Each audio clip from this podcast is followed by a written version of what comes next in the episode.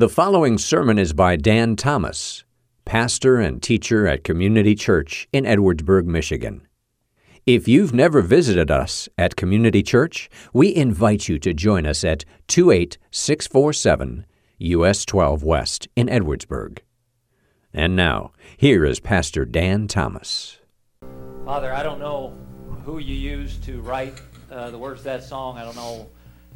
Uh, but I want to thank you. I want to thank you just for that prayer that you've given us this morning, for that focus on you. Please continue to be lifted up and draw us to you, I pray. In your name, amen. Please be seated. I have a note at the bottom of my sermon. Am I on? I am, right? You can hear me? Everybody? You got me? All right, good. Um, the uh, I have a note at the bottom of my sermon, so I will not forget something, but I always forget them anyway. So I decided to move this announcement up the beginning. In the bulletin, uh, there's a note that says we have uh, we're nominating Chris Graham to join the elder team. And I'd introduce you to Chris and Stephanie, but they're actually down the hall working with the kids this week. So we'll introduce them next week. But I wanted to call your attention to that announcement because the way we have that set up is, uh, according to the Constitution, uh, when someone is nominated to serve as an elder, the church family has 30 days then to kind of consider that prayerfully. And if they have some issue, something they'd like to talk about, the first step would be you go to Chris and talk to him. If that's not resolved, then uh, you would come to the, all the elders and say, hey, you know, I got something I need to, I have some concerns with this. So I mentioned that now. That actually kind of gives you an extra week. We'll have four weeks from next week uh, before we would uh, actually, uh, in, what do you do with an elder? In, uh, install. Is that a good word? Uh, we'll, we'll, go with that. But uh, five weeks from today or, or, four weeks from, from next week when we introduce them. But I did want to mention that. Okay. I, I'd have to say I am not the world's, this may be the understatement of the year. I'm not the world's best gift giver. Many times when Christmas comes or anniversary or whatever like that, uh, I have to give a gift with uh, one of two things. Either I am saying, don't worry, I have the receipts. Or I am saying uh, something like, is this what you wanted? Uh, like I got a specific instructions, the aisle, the store, the everything like that, and I'm supposed to go follow in that list, but I don't always do it real well. So, uh, however, however, over the years, 37 years of marriage, uh, there's been a few times when I hit a home run. You back me up on that? Give me, okay, she'll give me that. Uh, not very often, but there's been a few times when uh, when it was just like, okay, that yeah, nailed it there. And, uh, whenever I know, I mean, you, you just kind of sense this is going to be a stinking good gift, and uh, I get so excited. Like I can't. There was one time I had something like that, and we we were uh, dropping the kids off, and then going to Chicago, and I was going to give her the gift when we were up in Chicago, a nice romantic setting, and I couldn't wait. It's like the kids got out of the car, we got back in, I reached in the back seat, and said, "Here."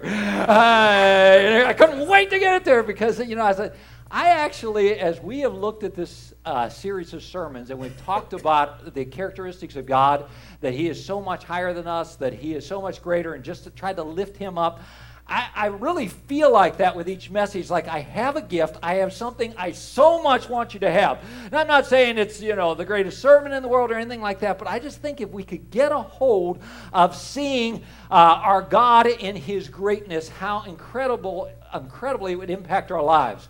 This summer, Francis was reading a little book. It's called None Like Him by Jen Wilkins. None Like Him, and it as she was reading it, she was reading different parts to me, and I thought, hey, that sounds pretty good. And uh, as soon as I looked at it, I thought, you know what? this, this is great. This is something that uh, would really impact my life. I'd love to share it with the congregation. And I've never, in the years I've been here, I've never actually just preached through a book like I have this time.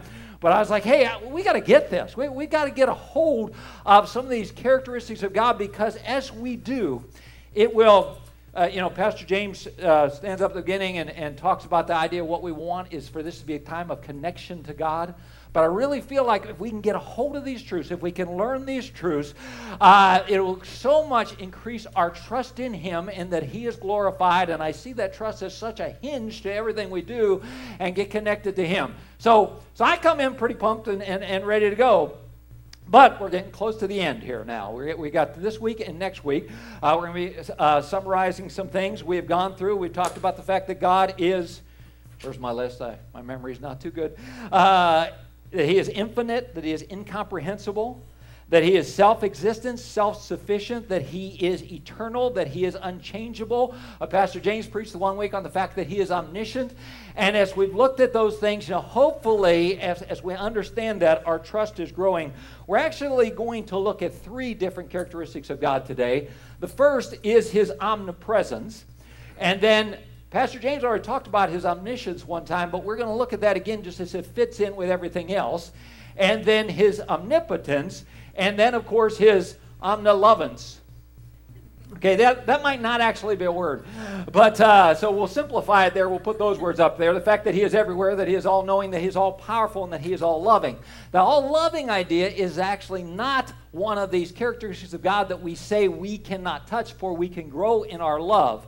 But it, it's going to fit and, and tie some things together as we look at this today. So, you ready? I'm ready. You ready? All right, good. I've, I've actually, I was in here today trying to juggle offering plates. Hey, this one didn't get used. You holding out? no, I'm just kidding. I got to settle down. Okay. Uh, all right. Let's. Uh, and what I'd like to do is start uh, with a passage of scripture here in the book of Jeremiah. Um, and um, the main passages that we're going to look at, I actually have a, on the screen for you today. But uh, says, Am I a God at hand, declares the Lord, and not a God far away? A little rhetorical question. Obviously, I am. Can a man hide himself in secret? I'm sorry, in secret places, so that I cannot see him, declares the Lord. Do I not fill heaven and earth, declares the Lord? Okay, now he's actually talking in this situation to some false prophets that would be like uh, pretending like God doesn't exist. And he says, okay, basically, do you think you can hide from me? Uh, do you think you're going to, uh, you know, find a spot that, that I am not going to find? And we understand from this that God's omnipresence, that God has limitless presence, that there's no place, there's no time that God is not at. Now, this is one of those traits of God that we cannot have, but sometimes we would like to have it a little bit. Now, there is a vacation destination in America that is 30 miles, I'm sorry, let me change that. 30 miles from the nearest town, six hour drive from the nearest airport, and yet it draws thousands of tourists every year. There's no particular landscape that you would look at and say, oh man, that is really beautiful. There's no particular restaurant that you want to go to. There's no amusement park. There's no water park. I'm not sure there's any water. It's out in the southwest. Anybody know where that, what I'm talking about? Not the Grand Canyon. That'd be pretty to look at. Yeah, like, uh, there's a place called the Four Corners. Anybody been there? Okay, some of you have been there. Pretty exciting? No, okay. but people like to go to the Four Corners just to say, hey, here I am. I am in four places at once. Okay, um, there's. I wouldn't get thrilled by it either, Jim. Jim's disgusted. Apparently, he drove out there and uh, still mad about the whole thing. But uh, you, uh, you know, I, I, am in four places at once. I can be in uh, multiple places. Uh, so sometimes we somewhat desire to have that attribute of God. But as we examine that it indeed is an attribute of God, there's uh, something that it rules out in our life, and that is something that we'll call practical atheism, which is just a terminology we use to talk about the idea that you're living like there is no God. Okay, living like he's, he's not around, living like uh, we just sang, I'm not alone. We're living like we are alone. And we can do pretty much whatever we, we want. Uh, living like there is no God, like he, he is not, doesn't have his eyes on us. When I was uh, a couple years ago training, uh, doing my bus driving training, okay, um, the, uh, as, as we were driving, I had to get 10 hours in of driving the bus around town and things, things like that. And uh, as I was doing that, there's different times when the lady that was training me would say, okay, now you're going through Edwardsburg and uh, you're about 10 miles over the speed limit. Or she'd say, okay, that was not a stop. you kind of rolled through that one. Now, this is summertime. I'm driving around by myself, and she says, I just want you to know, she says, every parent in Edwardsburg watches you. And if you do something like this, somebody is going to call and report you. I guarantee it's going to happen. She said the speed limit on Section Street is 25 miles an hour. Uh, if a bus goes over that, and I, and I didn't take it all that seriously, she was not lying. Okay, this is my third year of doing some substitute driving. I have been reported three times. Uh, once for speeding through a neighborhood. In fact, it was your neighborhood. Uh, did you call? I got to talk to Jeannie. Okay. Uh, but uh, anyway, once for speed through a neighborhood, once for uh, kind of stopping, but not exactly at a stop sign. And then once, uh, and this one was actually bad. There's uh, when you turn on the little yellow lights that blink.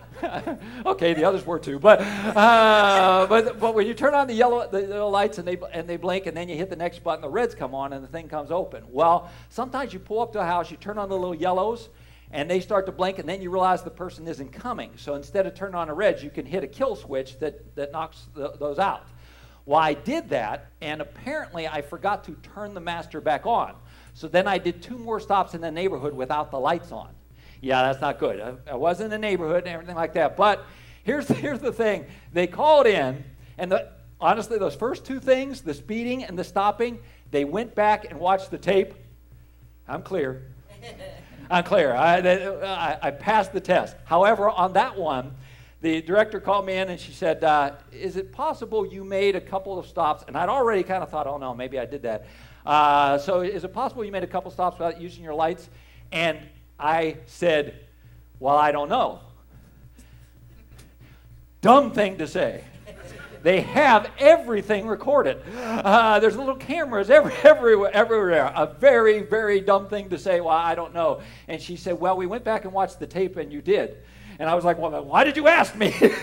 why didn't you just say it? Uh, from, but you know, you try to pretend like, hey, Big Brother isn't watching or somebody isn't watching. The more and more in our world we, we understand that idea, and sometimes it creeps us out. We need to understand this. It has always been that God has complete surveillance on us. Okay, we need to get that. And I know that sounds so simple, but don't we sometimes practice this right here?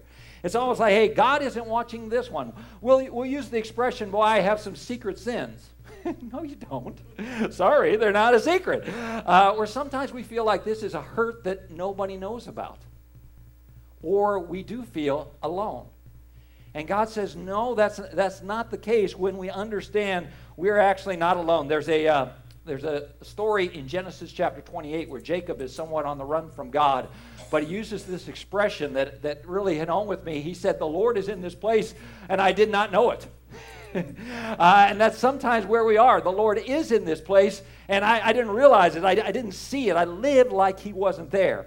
The second thing, as I think about God's omnipresence, that I want that I want you to think about is the ministry of presence. Now, as you think about that, it is just that idea that sometimes it is just your presence in a situation. A friend has lost a loved one. What can I say? I have nothing to say. Maybe it's best you say nothing, but just that showing up, just that being there, just that sitting or showing up the funeral home or being there or stopping by their home, or sometimes just to sit and listen, sometimes just to sit and cry with them, sometimes just to sit and put an arm around them, that type of thing. Just the ministry of actually being there and get you know how important and how powerful that is. You know, I don't know that you can substitute for that. I, I don't think that you can. We have a grandson uh, that uh, is coming up on his first birthday out in Colorado. And I think in the year, in his first year, we've seen him three times. We had uh, once they came to our place, once we went to their place, and then one neutral ground meeting. Uh, but uh, but it, basically, every week or two, we get uh, FaceTime and we Skype. And you know, and that's fun. I like that. that. That's cool. But you know, he's sitting there. he's not even a year old yet. He's like, know, well, what? Uh, you know, you're yelling at him. He's thinking, what is the weird little people in the box talking to me about? You know, it, it just doesn't. What I'm saying is, it's not quite the same as being there. Okay, it's good, but it's not quite the same of that presence. There is power in presence, and there's power in our ministry of presence. There most definitely then is power also in God's ministry of presence. And if we can uh, get a hold of that idea, I mentioned the story in Genesis about uh, Jacob, and he said, You know, God, God's been here the whole time, and I, I didn't see it. He goes on and talks about this place where he realized God was there and he met God, and he calls it Bethel, okay? Uh, which is the idea of this is the, the place of God. This is the place where he met, met God. You know, this is where he meets him. I discourage you from viewing this room as, or this building as God's house. I, I really do. I, I it's because I'm afraid for some people they like that's where God is. that's where I've got to be on my good behavior. That's where I want to, you know, that, that, that type of thing because that's where God dwells. Uh, for me, one of my favorite places just to meet with God is, is sitting down by Pleasant Lake. God likes Pleasant Lake. Uh, we, we like to hang out there, and I hope that you will find, you know, those places in your life where, hey, this is cool. This is where I get to meet with God. Now, if you want to come in here, you're welcome anytime. You're welcome to use this altar. You're welcome to pray. But I don't want you to think, hey, God is in this spot. I got to get there where God is. Now, we definitely. Uh, seek God's presence and God's Spirit working uh, in us here, you know, each Sunday morning. But but realize, hey, sacred times are not limited. God's presence is not limited to here for an hour on Sunday morning. Okay, if we can begin to grasp a little bit that God truly is everywhere. The second characteristics we look at, I wanted to read it from the book of Isaiah. Why do you say, O Jacob, and speak, O Israel? Why would you say, My way is hidden from the Lord, and my right is disregarded by my God? Have you not known, have you not heard that the Lord is everlasting God, the creator of the ends of the earth? He does not faint or grow weary, his understanding is unsearchable. Why in the world would you say there is something that God does not know? By the way, uh, Isaiah chapter 40, just a great chapter to spend uh, looking at and dwelling on the, on the greatness of God. But uh, he said, Why would you even say this? Why would you even think there is something that God does not know? Now, when we talk about God's omniscience, the fact that he is all knowing, this is definitely something that we struggle with or we desire. I mentioned before, back in the Garden of Eden, remember that was the temptation to Adam and Eve. Eat of this fruit, and you shall know, even as you're known. Uh, off, offering them that was, you know, the lure was the, the the apple, the carrot, if you will, that they put out there is eat this and you will know. We want to be like God. But as we think about the fact that He is omniscient, uh, there are some cautions that come. One of them could be about against this, what we could call information overload. We are not designed to be omniscient. We are not designed to know everything. Sometimes when we see, I don't know if any of you have faced uh, the idea when, when you see that word information overload. One area where I have seen this a lot is in people's lives where they are told that they or someone they love have a particular sickness or illness. And uh, of course, you go right online and you start to look and you start to read everything there is to read about it and every different possible treatment. Uh, I somebody faxed me something. Uh, I'm sorry, they didn't fax. what decade am I in? I don't know. Uh, but they emailed it and they sent me a, a link to something where they're. And I, am not making fun of this. I'm just saying there's so many different things. Uh, but they are actually for cancer treatment. They're taking some type of dog parasite medicine. some of you are like, I don't think so. Uh, but they, you know, and, said, and, there's there's this idea here, and there's there's immunotreatment here, and there's uh, radiation here, and there's, there's surgery, and there, and there's you know, okay, yo, no, let's just let's just try to eat healthy and, and that type of thing. And there's all these different ideas, and sometimes you just read and read and read, and it's just like I can't take anymore. okay, I don't even want to see anything else there. I can get that way even in the sports world, definitely in the political world. Okay, so I don't, I don't want to hear anymore. they over, and have you ever noticed that, you know, how short things stay in a news cycle? You know, because, you know, it's the biggest story and everything. And then, you know, a month later, nobody's even talking about it at all because we just get overloaded with too much information. In the book of Ecclesiastes, chapter 12, verse number 12, uh, the scripture says that much learning leads to weariness. Okay? Now, that was my key verse in college. That was my uh, life verse. But uh, but much learn. You know, the, the idea is that you know much learning hath made thee mad. You know, maybe you think of something like that. But you know, sometimes we feel like we have to know everything, and sometimes you know, even in our, our worlds, we have to know everything about what's going on in everybody else's life and things that are none of our business and that t- type of thing. We're not designed to be omniscient, and we can suffer, I think, from information overload.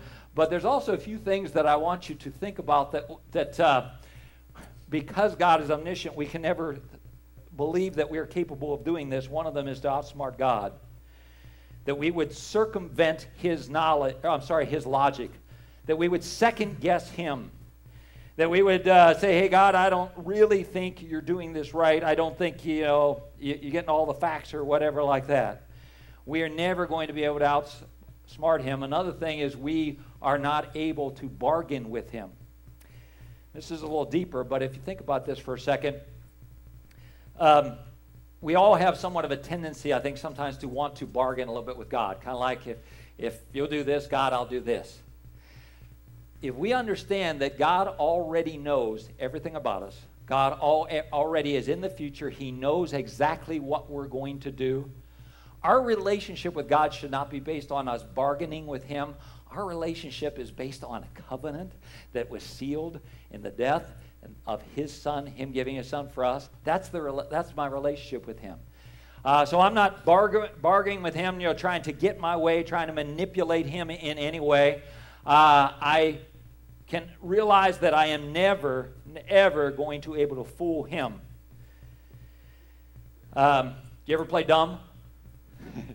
Say, ain't playing. Uh, but you know, uh, I don't really know how our dishwasher works. Do you? Do you? Uh, I've never, I've never figured that out. Somewhere there's a button, but I don't know where it is, and I, I think it must be pretty hard to find. Uh, I, I, don't know if you ever play dumb about certain things like that, or play uh, deaf. You ever play deaf? Oh, I didn't hear you. As the door shuts, or that type of thing. I was uh, at a game at Bethel College one day and uh, my, I was sitting with a friend, and he spotted a friend across the uh, across the. Uh, we were at the Wiekamp Center with the ba- basketball thing, and he spotted him. He said, "Hey, I'm going to give him a call." So he called him, and as he did, you could see the guy pull out his phone, look at it, and put his phone away. and my my friend sitting beside was like, "Huh." Uh, so he called him again. You see the guy put out his phone, put it away. Uh, so then uh, he texted him. He said, "Why are you ignoring my calls?" And the guy looked at it, put it away. And then later on at halftime or something, he texted back and said, Oh, I'm sorry I missed your call. the, guy, the, guy, was like, I don't think so. I watched you the, the, whole time. But you know, I don't know if you've ever pulled that. Now, I'm, I'm, telling the honest truth right now. I have, I have my phone with me today. This is not working well. So if it, before I get a new phone, if I tell you I missed your call, I'm telling you the truth, okay? But uh, have you ever used that? Yeah, I'm sorry, it didn't seem to come through. I didn't get that text. I didn't, you know, I didn't I understand. We play dumb sometimes. Well, very simply, we understand then that that is not going to work with God. We are not going to be able to fool Him. We are not going to be able to rely on God to forget something. We're not going to be able to re- rely that uh, He's going to He's going to miss something. Isaiah chapter 49 says that uh, in there it says, can a, can a woman, can a mother forget her nursing child? And then it says, Even so, I, God, will always remember you. I'm going to write you on the palm of my hands.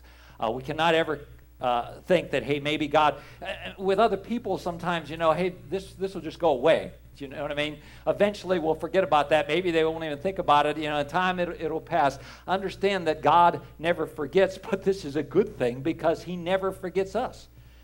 Okay? You say, well, doesn't God forget about our sins? The Bible says this that when we trust in Christ, our sins are no longer remembered. God does not remember them.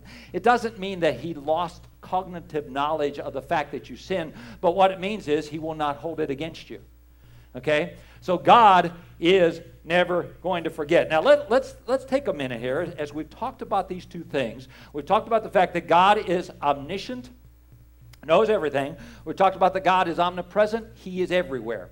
Here's the, here's the takeaway. Here's the gift that I want, I want us to get a hold of. We have been looking the last couple weeks as our primary text in the Psalms, and we see we, people that, that study Scripture have often seen the Psalms as kind of a template for walking with the Lord, you know, for your devotional life, spending time with Him.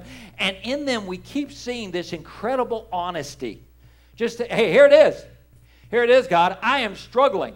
Why in the world is so and so prospering? I don't understand.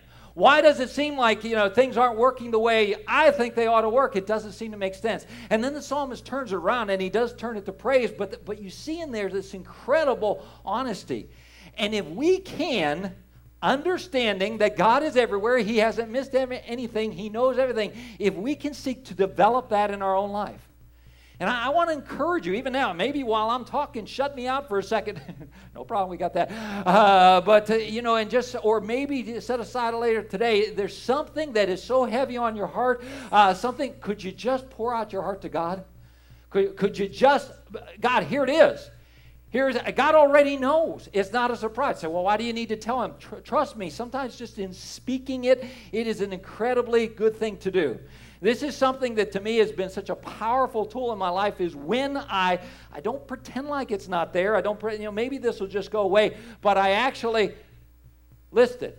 Uh, Francis was talking uh, to somebody this week and just said, "Hey, why? If, you know, if you got something that's, that's uh, really eating at you, why don't you just talk through? Why don't you just express what is the worst case scenario? What could happen?" And it actually was a very good thing. You know? And sometimes when I find myself expressing things to God, I hear it out loud and I'm saying this to God, and I think that's the dumbest thing I've ever said. You know, and, and I'm just I'm just saying, as we understand his omnipotence, or as we understanding it's it's too great, we're not going to, but I'm sorry, uh, his omniscience and his omnipresence, as we begin to grasp that, hopefully it'll be like, hey, this right here is an open book. My life before God. And, and you know, when we talk around here about a primary goal being to help you connect with God, I mean, that's so much the gift that I want to give you is just, just talk to Him.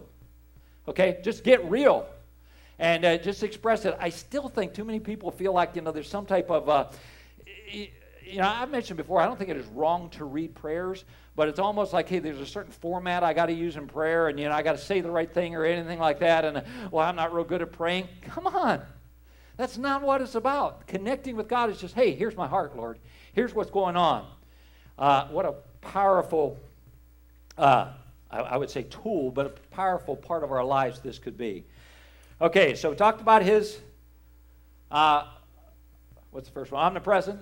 Uh, we talked about him being everywhere. We talked about him knowing everything. The third thing we'll look at is his omnipotence. Uh, this is, uh, as Paul writes to the Ephesians, what he is telling them is this is how I pray for you. Okay, if I went back a couple verses, he's basically saying this is how I pray for you. But here's what I'm praying will take place in your life.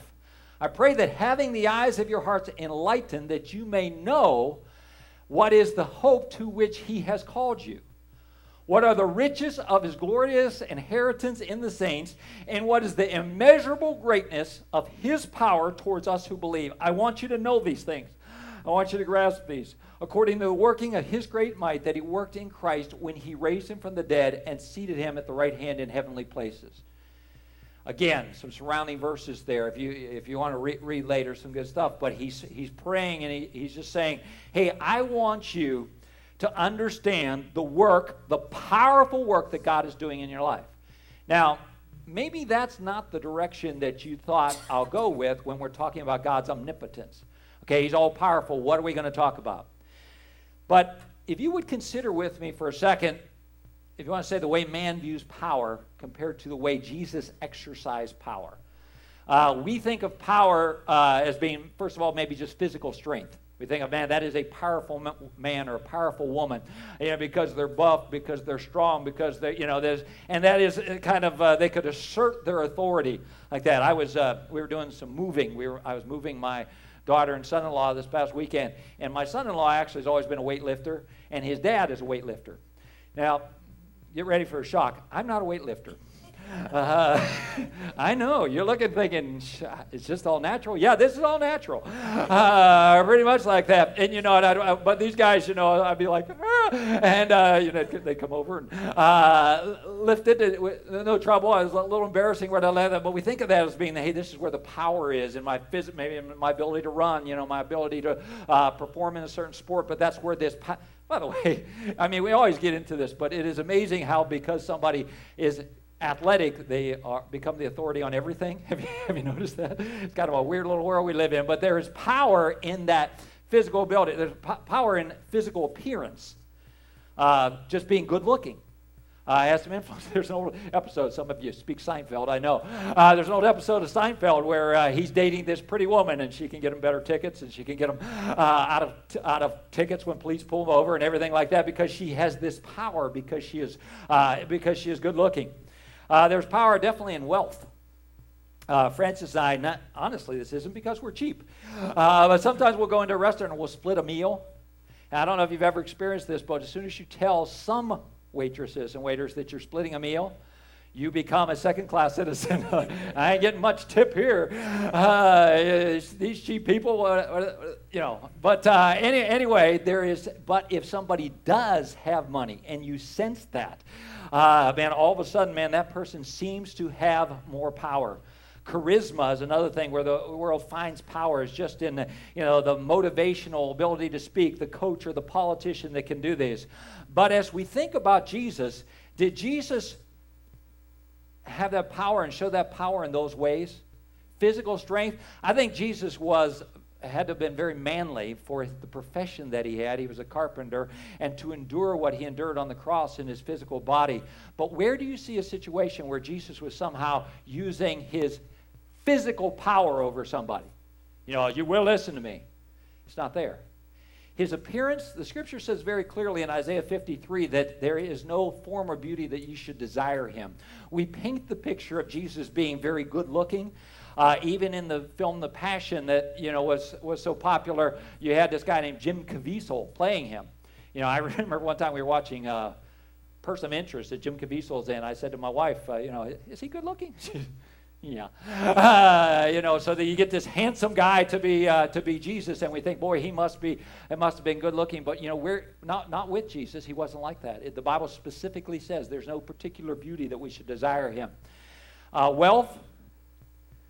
Scripture says the Son of Man didn't have a place to lay his head. He didn't. He didn't really have any earthly possessions at all. How about his persuasive speech, his charisma? When Jesus was brought before Pilate, the Bible says that he chose not even to utter any words. He didn't use any of those things to assert his power. So we look back to our text and we see this immeasurable greatness of his power towards us who believe. And I want to suggest to you that perhaps the greatest example of his power is the fact that he took, in this case, he took this hard heart and he made it his dwelling place. I'm sorry, I love that thought. It just gets me so excited. God took this hard heart towards him and he made it his dwelling place. But his powerful work, his transformational work in our life. Yes, it talks in there about the hope. He wants them to see the hope that we have of eternity and everything that he's done in that way, but also just to see this transformational work that takes place uh, in our lives. As we see this, one of the things that I think, as we see His omnipotence, His power in our lives, one of the things it most definitely should do is to bring us to our knees. You know, as I think back to physical strength, I think of that mercy game, and you, you get somebody's hands and you got to bend them over and break them down to their knees. But I think as I see what He has done in my life and in my heart, hopefully it humbles me to the place where whether I literally move down to my knees or not, that in my heart, this is where I bow before Him that I bow before him, recognizing his greatness and his goodness and his kindness. And then also, it brings me to a place of prayer on my knees. Why would I choose to do life in my own strength when his power is available to me? Last winter, uh, my daughter and husband were living in an apartment because they were temporary. They've just moved back into a home. But when they moved to the apartment, he has they bought him when they they moved to this house his grandparents bought him this massive snowblower and uh, he said hey i need to keep it. Can i keep it at your house? So last winter i had this snowblower when they gave it to me i said uh, you know i probably won't use it. I really like to shovel and uh, but the first time it snowed, I thought, you know, I probably ought to run it a little bit just to just to make sure that it's it's not just sitting there idle all year. So I fired that baby up. Never did get the shovel out last winter. That was pretty sweet. Uh, yeah, I had that I had that power at my disposal. Now they're talking about taking it back. They moved back into a house. I think maybe I lost it. I'm not I'm not sure, but you know that was just so nice. Why would I go dig out the shovel when that power is available? Why would I continue to walk in my own own energy, living like there is no God when I can, this type of power, this omnipotence, that this transformational power is available in my life. So it drives me to my knees humbly, it drives me to my knees in prayer. And most definitely, and this is just kind of a summary in some ways of our whole series, but it teaches us to trust. I see in my life my trusting God as being the hinge on which so much swings. Maybe we could say everything swings. I obey Him when I trust Him. Okay, I glorify Him when I trust Him, when I'm po- pointing to Him. I uh, have a peace when I trust Him. In our, in our world that is so racked with anxiety that kills us and stress that, that drains people all the time, uh, if I can learn to trust Him, how much that transforms my entire life. So I'd like to get you to kind of pull all these together for a second, okay? And remember my uh, word at the beginning, the idea that God is all, all loving. I want you to think about the idea that if indeed God is all loving, that means that He wants what is best. Is that a, is that a good statement? God is all knowing, so therefore God knows what is best. God is all powerful, so therefore God can do what is best. He wants what is best. He knows what is best. He can do what is best. When I take those three ideas and kind of roll them together, I can trust that what He is doing in my life is best. Okay, very, very simply. And by, by the way, if that, that first one, that all loving thing, you know, maybe you say, okay, yeah, God's all powerful and He's all knowing, I get that, but I don't really see where He loves me. Uh, when air, when, when air, sometimes I break into uh, a different century. I don't know. Whenever I think like that, and uh, you know, I'm thinking, okay, you know, wait a minute, God, I'm not really feeling very loved here. One of my favorite verses to go to is in the book of Romans, chapter eight, and it's Romans eight thirty-two, and it says this. Uh, God says basically that He did not. Okay, listen. He who did not spare His own Son but gave him up for us all, will, all, will, will he not also with him graciously give us all things? The one who did not spare his own son. And if I can illustrate just r- real quickly for a second, I stop and I think, okay, I'm not feeling real loved. I go back to that verse. I think about what we remembered last week when we, when we observed the Lord's Supper, the, the, what God did for me in sending his son. How can I believe that I am not loved when I see that? Um, I've used this as an illustration before, but I, I have one son. He's, uh, he's 28 years old. Uh, let's say that, let's take him back 10 years. Let's say he's the same age as your, boy, your boys, Jason. And uh, he, the word comes to me that uh, Travis, he can only live if he has a heart transplant. And uh, doesn't look very good. Uh, he's going to have to have somebody give his heart. So here's what I decide. I decide Jason has three boys. Okay, surely he'd be willing to give one up whichever one you want. Uh, you know, I, I, don't care. Just pick the one you like the least, uh, and, uh, and, and go with that. I mean, can you imagine how nervy that would be for me to go to Jason and say, "Hey, hey Browns, you guys got four. And I know there's a couple of them you don't like. Uh, so, you know, uh, you know, surely they could get, I mean, you know, Craig's my friend and Jason's my friend. Surely, I would never imagine of asking for that. I would never say to God, God, would you give your son to die on the cross for me. I would have never thought. God has already met supernaturally my greatest need in the world.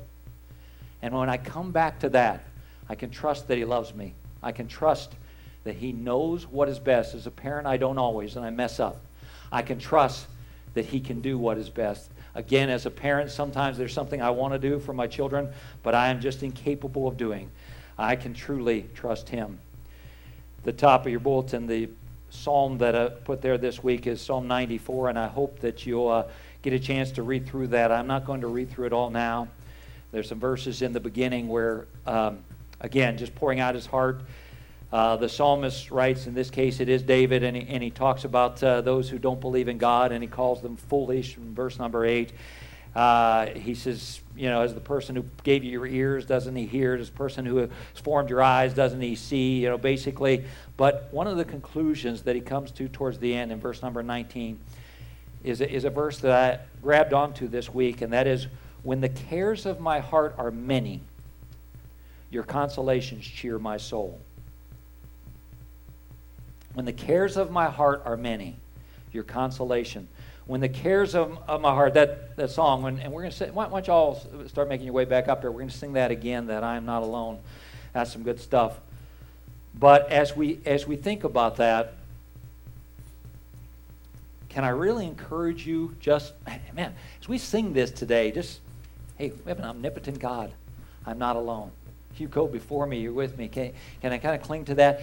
If, if you came and you know, Vincie, I'm sure you know, seeking the Lord, you, as you prayed before that psalm, you kind of said, you know, what, whatever you're going through, we know, don't we, that there are people that just their hearts are so heavy right now, and uh, and we there are cases that I know that is true, And there's got to be a multitude of cases beyond that. But if that's where you are, can I so much encourage you this afternoon, sometime, just pour your heart out to God, just talk to Him. God knows. He's there. You're not alone in that. Just pour your, pour your heart out. Can I encourage you to, to trust Him with that? But most importantly, can I encourage you to take the first step in basic belief and trust? And that is to trust that God so loved the world, and you're part of that world. God so loved you that he gave his only son. And he said, Whosoever believes in him will not perish, but have everlasting life. He said, I want to give you eternal life. If you believe and trust that the death of Jesus Christ was for your sins, and we can have forgiveness in that. Can we use this time, even as we sing in closing and before we pray, just to look to uh, look look to Him and cling to the fact that we are not alone. You've been listening to Pastor Dan Thomas of Community Church in Edwardsburg. For more information about the church, you can visit our website, edwardsburg.church. You may also contact the church via email info at edwardsburg.church or call us at 269 663 2648. Thank you for listening.